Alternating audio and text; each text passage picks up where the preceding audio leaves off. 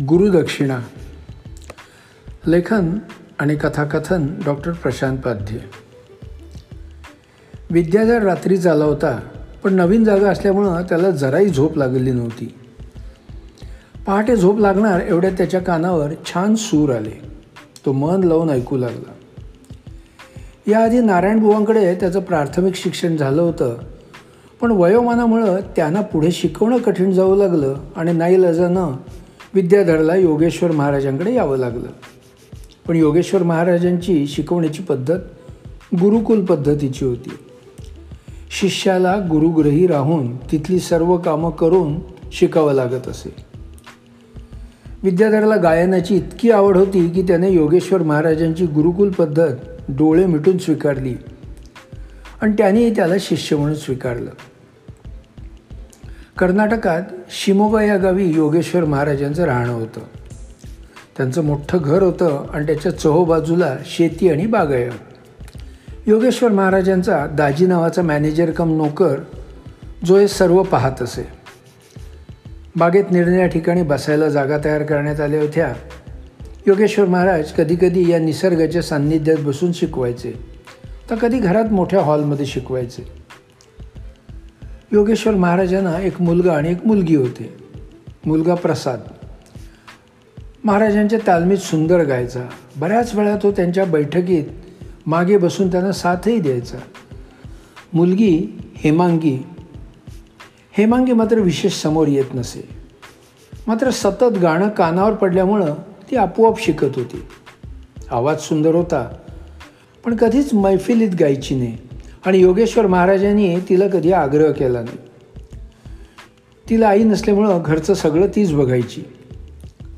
सकाळी स्नानादी गोष्टी आटोपल्यानंतर प्रसाद विद्याधरला भेटायला आला. त्याला सांगितलं की तुला बाबांच्या समोर बसून तुला जे काही येत असेल ते गाणं गाऊन दाखवावं लागेल. थोड्या वेळा तुला निरोप पाठवतो. बाकी इथलं रुटीन दाजी समजावून सांगतील. त्यानं हो म्हटलं आणि विचार करायला लागला की महाराजांच्या समोर काय गाऊन दाखवावं?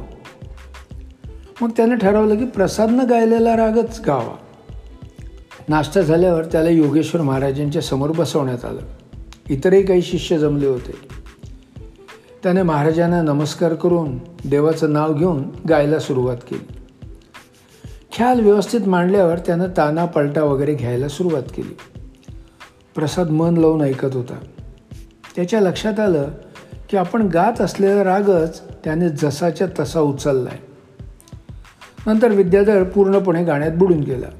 साधारण तीस पस्तीस मिनिटांनी तो थांबला.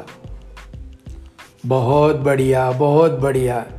छान गायलास विद्याधर. छान गळाय. फिरतही चांगली आहे. तुझं भविष्य नक्कीच उज्ज्वल आहे.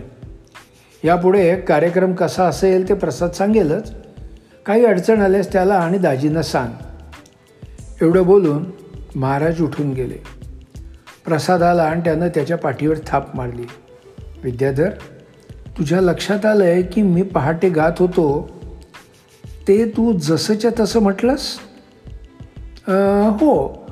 फक्त एका ठिकाणी तुझा सूर चुकला होता तो मी बरोबर करून गायलो. पण तू खरंच खूप सुंदर गातोस रे. तू म्हणतो आहेस ते अगदी बरोबर आहे. अरे मी सायकल पायवाटेवरून चालवत म्हणत जात होतो ना. एका ठिकाणी खड्डा होता.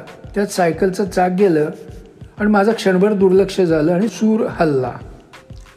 पण तू ती चूक बरोबर हेरलीस आणि दुरुस्त केलीस. नक्कीच बाबा म्हणतायत त्याप्रमाणे तुझं भविष्य उज्ज्वल आहे. नंतर त्यांची दोस्ती वाढतच गेली. एक दिवस हेमांगीने प्रसादला सहज म्हटलं कुणी नवीन विद्यार्थी आला आहे का रे? त्याने तुझ्या गाण्याची कॉपी छानच केली आणि तू केलेली चूकही दुरुस्त केली. मी दोघांचंही गाणं ऐकलं म्हणून हे माझ्या लक्षात आलं. हेमांगी तुझं म्हणणं अगदी बरोबर आहे बघ. खरंच विद्याधर आला आहे ना तो टॅलेंटेड आहे. काही दिवसातच तो बाबांचा पट्ट शिष्य होणार. का रे? जळतोस त्याच्यावर? नाही ग मी त्याचा फॅन आहे. मी भविष्य सांगतोय. तू फक्त काही दिवस वाट बघ. आणि बघ माझं भविष्य खरं होतं की नाही. यू आर राईट मलाही तसंच वाटतंय. मी ऐकते ना त्याचं गाणं. भरपूर रियाज करतो पहाटे उठून.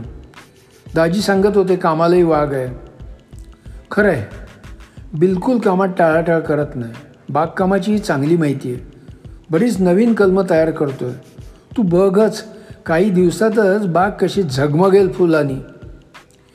हेमांगी पटकन घरात निघून गेली. प्रसादच्या लक्षात आलं काय झालं ते. त्याला वाईट वाटलं पण तोंडातून शब्द निघून गेले होते. एक दिवस हेमांगी बागेतल्या झोपाळ्यावर बसून गुणगुणत होती. तिच्या नकळत ती राग यमनमधली एक धून गायला लागली. ती रंगात आली होती तेवढ्यात तिला कोणाचा तरी पायरव लागला आणि गाणं थांबवून पटकन घरात गेली. पण दरवाजाच्या आड उभी राहून अंदाज घेऊ लागली की कोण आलं आहे सुरुवातीला तिला कळलं नाही पण नंतर ती म्हणत असलेलं गाणंच कोणीतरी गुणगुणू लागलं. हळूहळू ती व्यक्ती ते गाणं मन लावून गाऊ लागली. त्यात रागदारी मिसळून ताना मारत त्या गाण्यात रंग भरू लागले. ती शांतपणे उभी राहून ते गाणं ऐकू लागली. दाराच्या फळीवर ठेका धरू लागली. बराच वेळ चाललं होतं. एवढ्यात चुकून तिच्या हातून दाराची कडी वाजली आणि ती गाणारी व्यक्ती थांबली. त्या व्यक्तीला कळलं की कोणीतरी गाणं ऐकत होतं.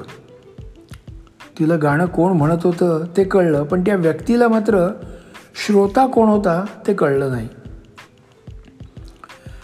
त्यानंतर अशा घटना बऱ्याच वेळा घडल्या. आणि आता दोन्ही व्यक्तींना त्या कोण आहेत ते कळलं. नंतर नंतर ती व्यवस्थित जोरात ठेका धरू लागली. एक दिवस योगेश्वर महाराज एका मोठ्या व्यक्तीला भेटायला गेले होते. त्यांच्या जमिनीचे काही कागदपत्र त्यांना घ्यायचे होते. संध्याकाळी विद्याधर झोपाळ्यावर बसून गायला लागला आणि काही वेळात हेमांगी दारात उभी राहून तिच्या नकळत त्याच्या सुरात सूर मिळसळू लागली. बराच वेळ ती त्याला फॉलो करत होती. पण एक दोन वेळा तिनं स्वतःच्या वेगळ्याच जागा घेतल्या. विद्याधर गाणं म्हणायचं थांबला आणि त्यानं जोरात टाळ्या वाजवल्या. हेमांगी लाजून घरात पळाली. नंतर नंतर घरात कुणी नसेल तेव्हा हेमांगी त्याला दुरूनच साथ देऊ लागली. मात्र त्यांच्यात काहीच बोलणं होत नव्हतं. बघता बघता तीन वर्ष संपली आणि विद्याधरचं शिक्षणही संपलं. एक दिवस तो योगेश्वर महाराजांसमोर उभा राहिला.